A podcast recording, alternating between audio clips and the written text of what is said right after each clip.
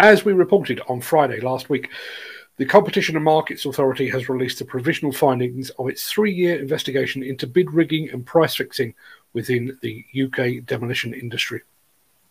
A total of 10 companies, all of them members of the National Federation of Demolition Contractors, have been named by the CMA and eight have admitted involvement. Those eight are Brown and Mason, Cantillon, Clifford Devlin, DSM, John F. Hunt, Keltbray, McGee, and Scudder. Both Erith Group and Squibb Group are also named by the CMA, but have not admitted any involvement. And the CMA stresses that it should be should not be assumed that they have broken the law. Within minutes of the CMA announcement, the once good name of the, of the demolition industry was being dragged through the media mud.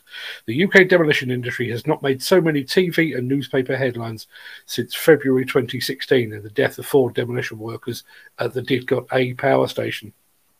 But while the eight companies that have admitted guilt await their fate and the imposition of potentially mammoth financial penalties, the wider demolition industry will be more focused upon the likely fallout from the initial explosion. The first to feel the effects should be the National Federation of Demolition Contractors, which counts all 10 companies implicated in the investigation among its membership. Now, prior to the COVID 19 pandemic, estimates suggested that there was between 550 and 600 demolition companies active in the UK. The NFDC has a membership of around 145 corporate members. The fact that the NFDC accounts for around 25% of all demolition companies, but 100% of all those implicated in the CMA investigation, should surely raise further questions. Furthermore, the companies named by the CMA include those of two on, uh, NFDC honorary life vice presidents. One of them, the immediate past president, who now sits on the board of the CITB. The Federation issued a hollow statement on Friday that spoke of codes of conduct, but that made no mention of reprimand or sanction for those that have brought the industry into disrepute. And if the optics were not already bad enough, it's worth noting that the NFDC will soon be packing its buckets and spades before heading to, of all places, Monte Carlo for its annual convention.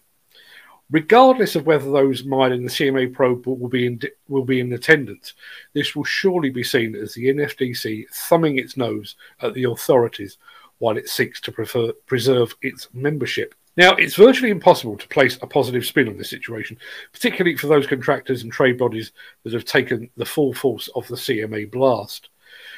But if you look hard enough, there is a faint light at the end of this, of this especially long and dark tunnel.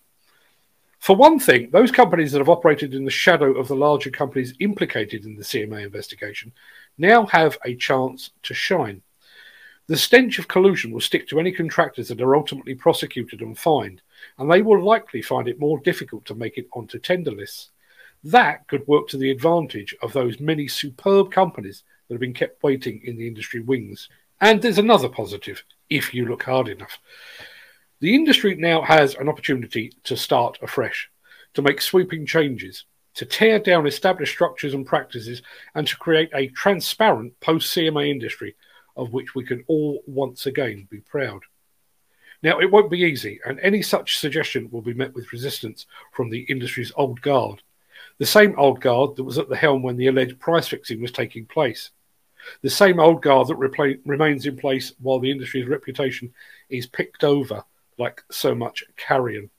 The demolition sector has the opportunity to build back better, to reform and renew, and to create a sector that is befitting the modern age but it will never do so employing the systems, procedures, structures, and people that led us unwittingly to this watershed moment in the industry's history.